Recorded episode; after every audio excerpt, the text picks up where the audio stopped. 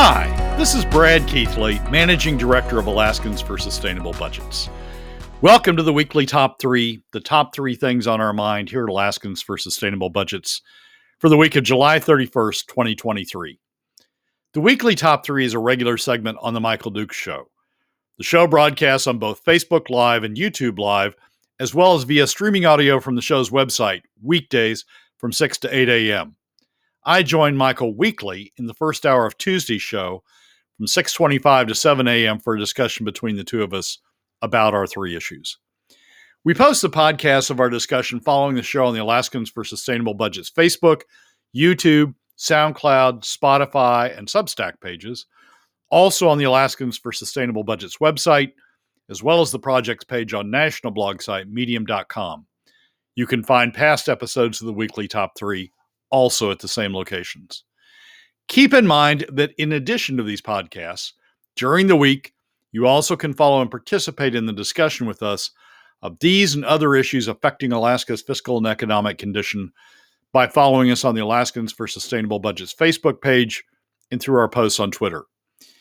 This week, our top three issues are these. First, we use a recent letter to the editor from former ISER head Gunnar Knapp as a takeoff point to discuss various Alaska disconnects, and there are several. Second, we discuss the potential impact of a broadening dispute between the state and the Juneau School District over local contribution levels on the broader issue of state K 12 spending levels. And third, we look at the potential impact of inflation on construction costs in future capital budget debates. And now, let's join Michael. All right, well, let's uh, dive into this, uh, Brad. We got a we got a lot to talk about today, um, and some stuff that I was not even aware of. It's interesting, but first, let's start off with a. This is kind of a classic uh, because Scott Goldsmith used to talk about this, uh, the Alaska disconnect, uh, and uh, you're saying this recent article from Gunnar Knapp in the ADN is highlighting how that disconnect is maybe bigger than we think. Let's let's get into this here. Well, Gunnar's uh, Gunnar wrote a letter. Gunnar Knapp, who former head of ISER, uh, one of the economists that uh, have talked a lot about, which is the Institute for Socioeconomic Research at the University of Alaska Anchorage. I just for those of you who are just joining us and haven't been with us for years, ISER is that. Okay, That's right, shorthand. Um, so Gunnar used to be the director of ISER uh, and uh, is one of those uh, economists that have has built a reputation uh, talking about Alaska fiscal policy uh, over the years, over the decades, actually. And uh, there was a letter to the ADN uh, a while back uh, talking about climate change and saying one of the benefits of climate change to Alaska would would would be that we would have a bunch of climate change refugees uh, moving to Alaska. That Alaska would be uh, a favorite spot for uh, for people moving uh, from uh, the lower 48 to get away from the weather. And in fact, I sometimes describe my have described myself over the years as a humidity refugee. Uh, before moving to Alaska, I lived in uh, Dallas and Houston. Spent a lot of time in Houston over the years, and and I just finally had it with humidity and uh, and one of the reasons that uh, I finally moved up here was uh, was to get away from the humidity. So it th- that that letter sort of resonated with me a little bit about you know people moving here. But Gunnar's response, I think, was an excellent one. Gunnar uh, took the opportunity of that letter uh, to the editor to respond and say, "Look, um, yeah, might be nice to have a bunch of people moving to Alaska, but." But the Alaska disconnect kicks in, and the Alaska disconnect is this uh, is this uh, uh, uh, uh analysis that Scott Goldsmith of ISER, former director of ISER, also before Gunnar, um, Scott Goldsmith developed years ago, and said, "Look, you know, people moving to Alaska might be nice, but." It, it increases the burden on the state because they don't bring with them or they don't contribute to the state state government the cost of state government when they come since we don't have taxes uh, since they don't contribute to the cost of state government when they come, they contribute to the cost of local government to the extent local governments have property taxes or sales taxes, but they don't contribute to the costs of state government. Um, that that it's nice to have them when they when they come, but they don't contribute to the cost of state government, and in fact, they increase the burden. They increase the costs of state government because they increase the need for highways, they increase the need for public services to support that supports the population, um, and and and the result is this disconnect between the benefit of having increased population and the the cost, uh, the unreimbursed cost of that increased population uh, on uh, on state government. And I thought that was, I, I, mean, it was a it was a well written letter by Gunnar, very short, just you know brings a just puts the Alaska disconnect back in front. But it reminded me that there's there isn't just one Alaska disconnect. There are several Alaska disconnects.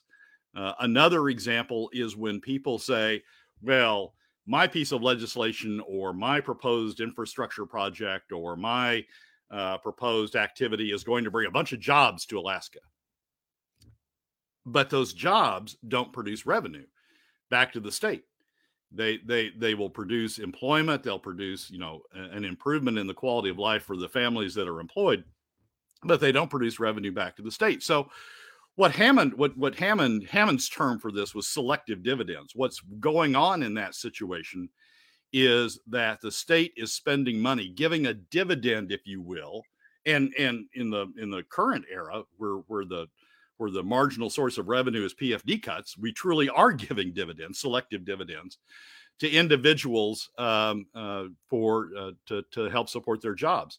An example of that uh, that that you know my friends don't like me pointing out, but when when we have like the Hilcorp uh, discount on oil taxes when Hilcorp doesn't pay their full share of oil taxes. They don't oil taxes. They don't pay what what B, what BP paid because Hilcorp's got a slightly different uh, corporate structure. When we have that sort of of discount or that sort of subsidy or that sort of, of, of reduction in oil taxes, people say, well, it's because jobs. You know, Hilcorp, Hilcorp employs people and they get jobs, but those those jobs don't contribute back to the state in terms of revenue like they do in other states. I mean, we don't even in other states it's indirect in terms of sales. In some states it's indirect in terms of sales taxes. In other states it's direct in terms of income taxes. But we don't have any of that here. So so we have we have the disconnect between yes we want jobs. Yes we want people employed. Yes we want the private sector to grow through jobs. Um, but we don't the state the state it increases the state's burden by having additional jobs particularly when the state has to pay for those jobs, either in terms of a state state spending or in terms of reduced revenue, as we have with the oil companies. Um, uh, we we we have we, are we're subsidizing those jobs. They're, those jobs are getting the benefit um, of selective dividends. There's another disconnect that you know, and and as I say, what Gunnar's letter triggered was this was this recollection that we have all these disconnects. There's a, another disconnect, when, uh, particularly when we use PFD cuts to fund to fund government. As Matt Berman from ISER has pointed out repeatedly, PFD cuts increase poverty. They because they are hugely regressive and take you know a huge chunk of income from lower middle and lower income Alaska families. They increase poverty. They move people toward in, from from being marginally above the poverty level or or perhaps more than marginally given the size of the PFD cuts we have more than marginally above the uh, above the poverty level and move them move them below the poverty level when we take that income away from them well what does that do what that does is increase state government costs because we have a number of programs that trigger off then when right. people move below the poverty level so so we've got we're, we're taking we're, we're cutting pfds we're we're we're we're taking that income out of lower middle and and lower income Alaska families. They're increasing increasing the burden on the state, increasing state government costs. And then what's the answer to that? Well, we cut PFD PFDs more and we put more people into poverty. It's this it's this death spiral. Right. Uh, it's, it's the disconnect of the death spiral that we have. So what we've done in Alaska by saying, you know, we're a no tax state, we have taxes. PFD cuts are taxes. Matt Berman's told us that time and time again. Uh, but uh, but but we say we're a no tax state. But what that's really doing is is is creating a situation in which, as Governor Hammond said, we have selective dividends. We have a selective dividend for for all the people for the people who move up here for climate reasons. Uh, climate change refugees. We have selective dividends in that we in that we support them uh, with state government services, just like we support the other uh, people, but we don't make them pay for it. Who we make pay for it is middle and lower income Alaska families through PFD cuts. We have selective dividends when we when we pass legislation or when we expand the state uh, payroll uh, because you know jobs we got to have jobs. Well, those jobs aren't paying for aren't paying for state government. They aren't contributing toward the costs of state government. So that money's being taken out of the PFD now in the in the current era. Uh, and they're getting those people are getting selective dividends. I mean, the oil companies are getting selective dividends from middle and lower income Alaska families in terms of PFD cuts. And and the consequence of that is yet another disconnect, which is that we're pushing more people into poverty, increasing the cost of state government as a result of pushing people below the poverty level, and then taking more money out of the PFD and pushing more people uh, uh, below right. the poverty level. So it's it's. Well, th- this state has one disconnect after another, and I think it's right. great that that Gunnar hire, uh, uh, highlighted one of them. Well, we and we haven't. We've been, you know, especially when when uh, when uh, Rob Myers was so good at kind of describing that disconnect of the between the public and the private economy. Uh, he kind of dumbed it down for us. I mean, again, Gunnar uh, and uh, well, Scott Goldsmith was talking about this years ago, this disconnect, and, and I'm just now making that connection. I find it ironic that the article talks specifically and and truthfully about the mechanism of how we are disconnected. But I also noticed that it doesn't talk about the stealth tax on Alaskans, where all the money goes straight to the government instead of to the people uh, to begin with, which is really the heart of the problem. The heart of the problem here is is that government has remained unchecked because all that money is going straight to the government first thing. I mean, they're it's not even passing through the people's hands. And uh, and I understand it's kind of outside the scope of that article, but that's the thing we need to remember is first and foremost, we have a stealth tax in the form of all royalties are going directly to the state. Then we have the second tax of them taking the PFD on top of that, and it just exacerbates that disconnect. It's a it's it's frustrating, but there's the key to our problem right there. It, well, it is. Uh, it is, and and and the diversion of that. Um, it, you, you correctly call it a stealth tax. It, the diversion of that to government, the diversion of revenues that are intended for Alaska citizens to government is uh, is is the beginning of the problem. But then government spending that money uh, without getting reimbursed for for the the expenditures, without without those people who are benefiting from it, the selective dividendees, right? Without those people who are benefiting from it, contributing back to the cost of government, um, is the is the second half of the problem. It's it's it, it the, the the point here is there are a number of disconnects created in the Alaska economy by the way we've set up fiscal policy, and they have the perverse they have the perverse effect of of growing the growing the population without the population having to pay for the costs of of of the of of the burden that they're creating on state government as a result of the growth and we have the perverse effect of taking more and more from the currently we have the perverse effect of taking more from more from the PFD, pushing more and more people in poverty, creating more and more costs for government, which right. Just, you know, which is more self-licking, like you said, it's that self-licking ice cream cone of creating dependency, feeding dependency, creating more dependency, then feeding that dependency, et cetera, et cetera, which we've talked about in the past. I appreciate uh, I appreciate Gunnar's article, but I again the one thing that people keep forgetting. I mean, I, I, every anytime anybody's hit me with that, well, we don't pay taxes in Alaska. I'll say, let me break this down for you, old school, and then we'll go back to the whole money going directly to the government and that disconnect and everything else. And they're like, well, blah, blah, blah.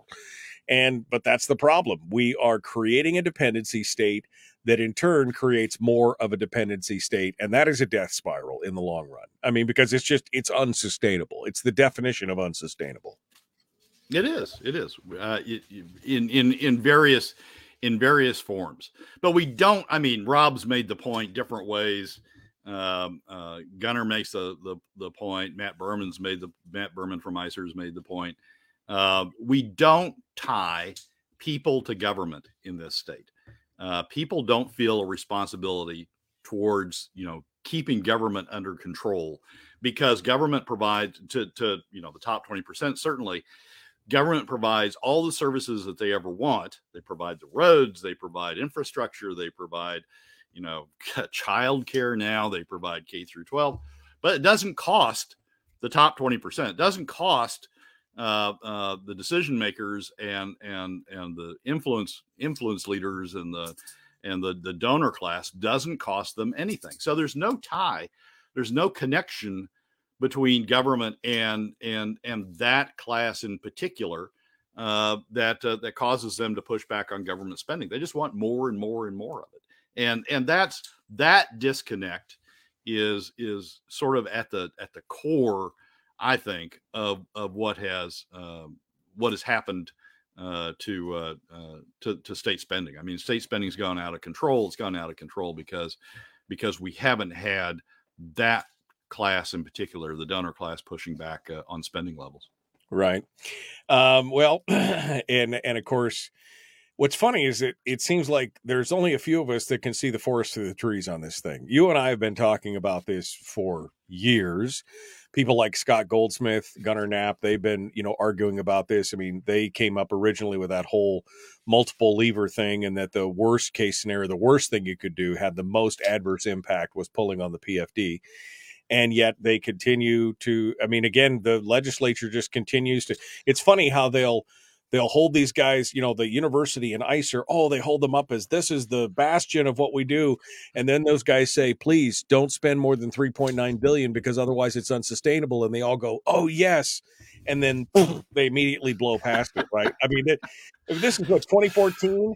Uh, when we, you and I first started talking about some of this stuff in 2014, they were like, "Here's the thing: you can't go over 3.9 billion. If you do, then the model says it's bad in the long run." And then like, "Yes, okay, and then the next year okay now you can't go over 4.1 billion. And they're like yes. And then they just threw up their hands and stopped giving the recommendations because obviously nobody's paying attention to it. Yeah. Exactly right michael. It, and it's you're you're you're you're you're spot on in terms of uh, you know the legislature people in the legislature say oh listen to ISER. ISER knows what they're doing. ISER's our economists. ISER really has a good uh, handle on the uh, handle on the economy. And then ISER says, don't spend, or or if you're gonna spend, at least tax, at least make a connection between the people and the spending so that so that people are pushing back on spending. And the legislature goes ah we're not going to listen to them anymore. Let's find somebody else right. to bring yeah, in here yeah, and, and talk about this stuff. Because that doesn't that doesn't mesh with our philosophy of spend spend spend uh, uh, which is again you know totally uh, totally problematic at this point.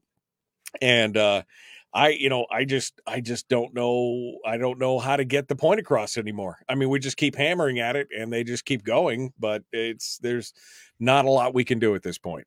No, uh, until until the donor class, until the top twenty percent, which includes almost all the legislature, by the way, right. until those people feel part of the burden um, uh, of of spending until they feel part of the cost of spending until they have to be connected to spending until there's a connection between them uh, and spending we, it won't stop because right. it's just to them it's just take more and more and more and and to them it's like uh, it's free money right i mean well and this is a uniquely alaska problem right i mean this is it is only, this is the only state in the nation that does it this way we this is a completely uni- alaska problem and it's gonna it's going to kill us in the long run. I mean, not fit literally, but fiscally, it's going to kill us in the long run. Yeah, it's it when when when uh, uh, uh, various groups bring up you know Texas experts or DC experts or experts from from elsewhere to talk about Alaska fiscal issues. I just sort of chuckle because no one understands the PFD. No one understands. No one gets the impact of the PFD and what PFD cuts do. ISER does, but you bring up people from other states and they don't.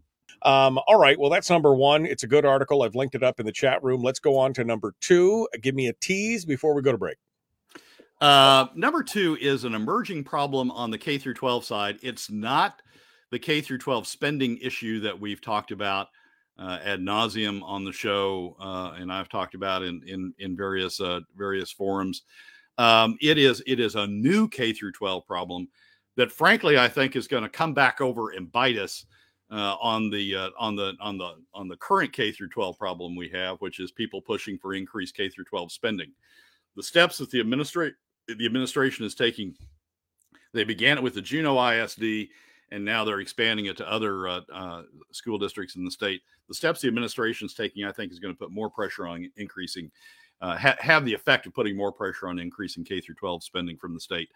Uh, it's another one of those one of those one, another one of those death spirals uh, Right. that uh, that we're that we're get, that we're getting into. Well, and this is the first time I've heard about this. I had not uh, did not know the state was doing this, so we're going to get the full rundown from you here in just a moment. Continuing now, Brad Keithley, Alaskans for Sustainable Budgets, the weekly top three. Number two, a whole new change to K twelve that I didn't even know was out there or coming, and um, it could have serious ramifications. Brad, give us the background here before you jump into it. A good story uh, on this issue is in the Juneau Empire. In this week's Juneau Empire, it says state. The head headline is "State broadens challenge of outside the cap funding to all school districts in Alaska." And this is an issue that started between the state and Juneau, but's now spread to uh, the remainder of the state. The, the the core of the issue is this: Juneau spends a lot of money, a lot of local money in support of their state, in support of the their K through 12 uh, schools. They don't spend it directly in the school. The the the money that goes into the schools support direct uh, state uh, support K through 12 directly is capped by state regulation. But they spend it on things like transportation, like sports activities, like other non-core education uh, activities, and they've done that for a long time, and other school districts have done that for a long time. The state is starting to clamp down on that um, uh, heavily, and and saying that those things that you've been spending on, the money you've been spending on outside of core core K through 12, has to be included uh, inside your cap. And if you're if you're already spending up to your cap in in supporting K through 12 education, local funds in support of K through 12 education, core education, you can't spend any more uh, on on these ancillary things. Uh, uh, what they what the local districts have thought is outside the cap, what the state's now saying is, inside the cap. And in the middle of this article, here's the they explain the issue. According to Lori Weed, the Department of Education school finance ma- uh, manager, the letter to Juneau was sent because the state in recent years and my thing just blipped. So hang on a second.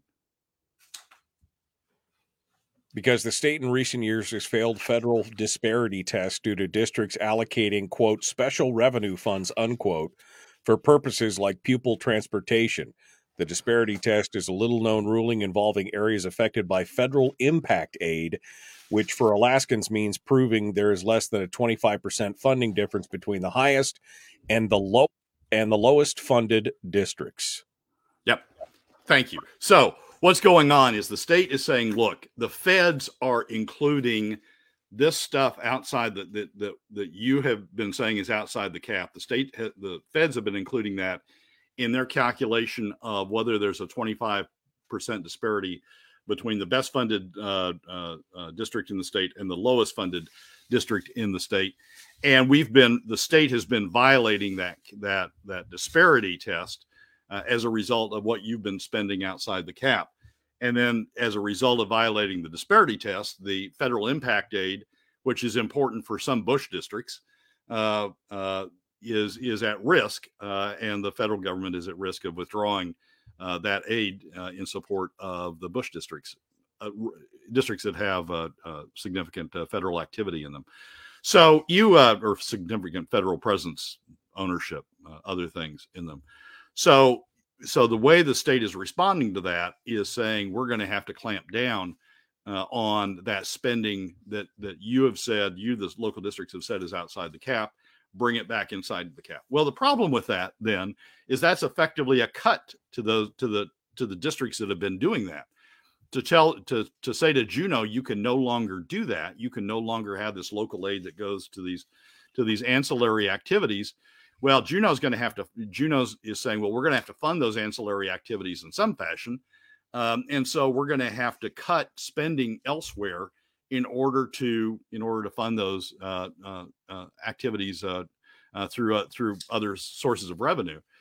The net effect of that is to create cuts or to create deficits in in these school districts that have been funding outside the cap, and it's going to push them to increase state support for K through 12 uh, Right. to, to make to make up the difference. So we have a whole new um, impetus building uh, behind increasing K through state support for K through 12 spending that's coming from this state action to clamp down uh, on spending uh, on spending outside what the district local districts have said is outside the cap. I'm not sure where this is going to end up, but we're going to see it show up in the next legislature in terms of districts like Juneau, representatives from districts like Juneau say we need to increase state spending because now you're not you're not allowing us to use our local funds to support these things. You're saying it has to come from from state spending. So okay, increase state spending to support those activities. Right. Well, and this is what my problem is with this. I mean, first and foremost, again, you're creating more dependency on the state uh, to, you know, and putting more pressure on that. Uh, secondly, what really irritates me is basically you got the state coming in and telling local communities who have made a decision in their communities to fund education more than what the state mandate is. And now they're saying, no, you can't spend more of your own money on that because it's wrong. This is the problem again because we become dependent on the federal impact aid and other things. It that dependency now creates its own barriers and hurdles on the edges and fences us into an untenable position. And that, I mean, it's it eh, for multiple reasons. This whole thing is just irritating to me. Donna says, "How about raising the cap?" How about we just raise the cap and then you can pay for your own stuff in your own communities outside of that? Well, you could you could do that. The problem is the the the you're you're dragged down by the lowest uh, uh, district. So you could raise the cap, but the lowest district might not uh, contribute uh, up to its cap. And as long as you have that disparity between the high end of federal, uh, the, the the the high end of what's being contributed and the low end, if that's greater than twenty five percent, then you've got federal impact aid uh, at risk. So just increasing the cap doesn't solve the problem that the states identified with federal impact aid. This is again the problem with government trying to pick winners and losers and saying everybody should be equally miserable, I guess, at this point. Because if a community wants to contribute, then they should be able to. If they don't, then you get what you pay for. I mean, right? That's kind of that's that's real life. It's not government picking winners and you can't go 25% over the lowest because reasons. And they're like, "But wait, we could." I mean, that it's it's it's uh anyway it's it's crazy. Go ahead i'm sorry. Well no it's it's being it's being driven i mean at least the administration would say right now this is being driven by uh, uh by the federal impact aid rule uh, impact aid rule and putting at risk the federal impact aid which is not an immaterial amount of of of, of support for uh, the localities uh, uh, throughout the state. It's um i don't know what happened to my background. Um it's uh uh, uh, it's critical that uh, to the fed to the to the to the to the state what the state's saying it's critical that we continue to get federal impact aid so we've got to be driven by this federal federal rule and so you juneau have got to have got to you know stop spending outside the cap in order to uh, in order to uh, uh, uh, uh keep us within the federal the federal impact aid rules. To keep those monies there. That's really the heart of the problem if you want the federal lucre, you got to do what Uncle Sugar says. And if a community, for right or for wrong, I mean, I could agree whether or not we should all vote to have higher levels of spending outside the cap, quote unquote.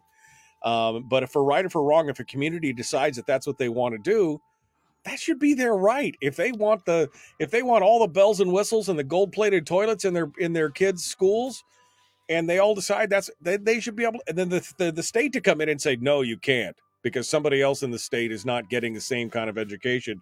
It is, it's, oh, it's maddening. It's absolutely maddening. Uh, Texas went through this uh, a few decades ago. Uh, it was a con- it was constitutionally driven. Uh, the Supreme Court of Texas interpreted the Constitution as saying that funding for school districts throughout the state had to be relatively equal with it within a certain band, and it led to all sorts of of, of things school districts in Texas are, are funded largely by property taxes, local property taxes. And so some districts, the wealthy districts, had to give had to had to share a portion of their property taxes with the with the lower income districts in order to equalize uh, revenue uh, uh, uh per, per per pupil revenue uh, uh, throughout the state. We haven't gotten to that point yet. Uh, but but this federal rule is is essentially doing the same thing. It's saying that you have to keep that spending within a band if you want to continue to get the the the federal revenue. and it's not, you know, the administra- the Dunleavy administration would probably say if they're pressed on this issue, they will probably say it's not us, it's the federal, it's the federal government that's imposing this rule on us. To get federal aid, we have to have we have to be within this band, and the it's not us that's interpreting the this this extra spending as being inside the cap. It's the federal government interpreting this extra spending as being inside the cap for purposes of applying the federal rule of being within this 25% band. So they'll try to they'll they're going to try to lay it off. I would bet they're going to try to lay it off on the federal government and the federal government's rules. But the effect is the effect is the effect is to put pressure on the local districts, uh, on the on the wealthy local districts who have been spending outside the cap for these ancillary services, uh, to put pressure on them to say, well, you're not going to let me spend, you're not going to let me raise it this way, then you're going to have to, you, the state, are going to have to raise more. Uh, or you're going to have to raise K through 12 spending in order to keep our schools at the level that that we want them at and we're going to drag the lower the, the districts that that that aren't contributing having that much local contribution we're going to drag them along with us because we're going to increase state spending overall per per pupil. Which again is just the dependency begets more dependency begets more, and and the the the comment in the article about um, uh, the comment in the article about uh, you know this is Dunleavy creating a manufactured educational crisis, and yeah, I mean, but this you know in the long run they may cry about it now, but overall, what you're saying is essentially this may benefit all the school districts anyway because they may get more money from the state in the long run because the, because it's being forced in that way. So maybe it's a crazy like a fox thing where Dunleavy's doing this in, this end run around it to try and force the education increase in schools. I, I don't even know at this point.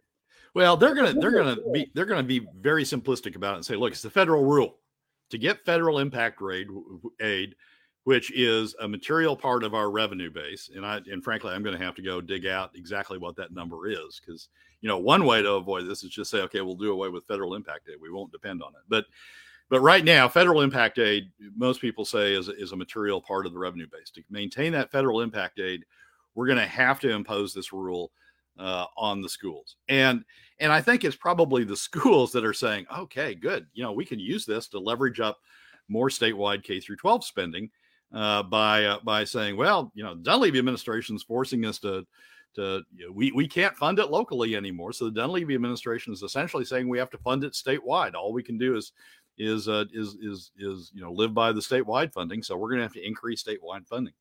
And the lower the lower school districts are saying, wow, that's good. Yeah, because we're going to get we're going to get drug along with everybody else. We're going to get the benefit of that increased state spending also. I don't it, it maybe maybe it's Dunleavy, maybe it's the administration sort of you know being Machiavellian about how they're doing things.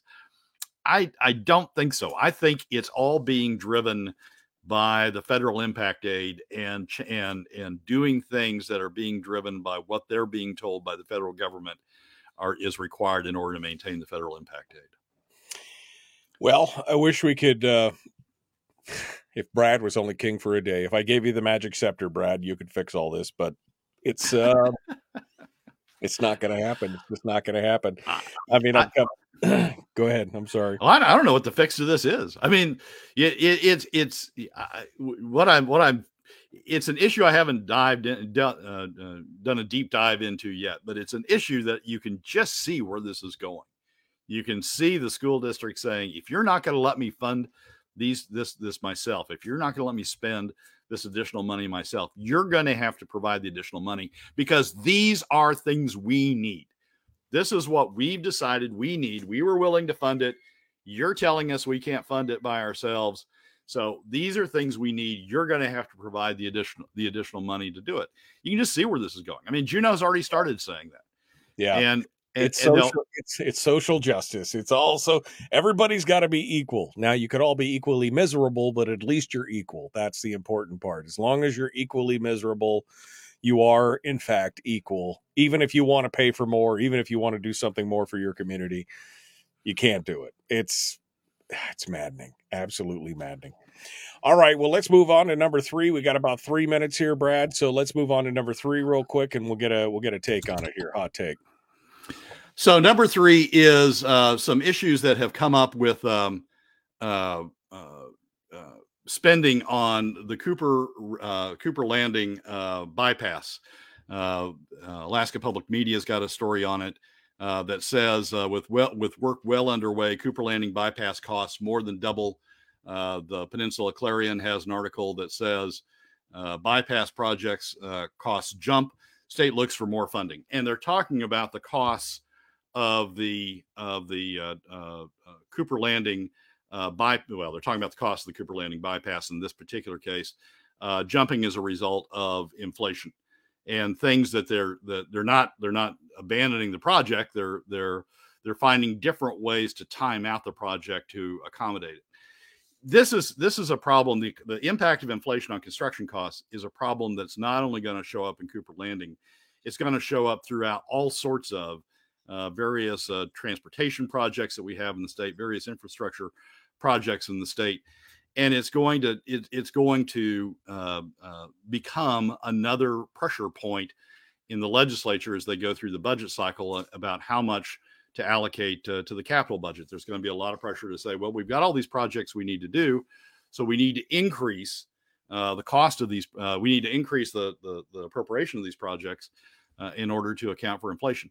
And ironically enough, the inflation is being driven in part, at least, by the federal government's. I mean, one of the solutions they've talked about to the to the Cooper Landing is, well, we'll just go get more federal aid. There's a big federal aid package out there, and we'll get get more get more federal aid to help uh, help finance the cost. Well, the problem is the part of the problem is the inflation's being ca- caused by all this federal money that's suddenly going into infrastructure and suddenly going into transportation projects increasing demand for materials and increasing the price of, the, of those materials, increasing demand for skilled workers and increasing the, the labor costs associated uh, with these projects. So now we've got we've got another sort of never-ending cycle. We've got increased spending, uh, increased flood of increased money coming out of the federal government, which is increasing inflation costs for for this particular segment of uh, of, of the budget.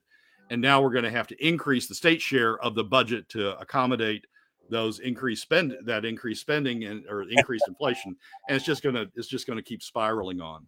Again dependency begets dependency begets dependency. This is what happens when we are dependent on all that money well, now we got to dance to somebody else's tune and that's the problem that we're seeing in all of these aspects brad keithley alaskans for sustainable budgets thank you my friend it's good to talk with you appreciate you coming on board Michael, uh, as always, thanks for having me. Well, that's a wrap for another week's edition of the weekly top three from Alaskans for Sustainable Budgets. Thank you again for joining us. Remember that you can find past episodes on our YouTube, SoundCloud, Spotify, and Substack pages, and keep track of us during the week on Facebook and Twitter. This has been Brad Keithley, Managing Director of Alaskans for Sustainable Budgets. We look forward to you joining us again next week on the weekly top three.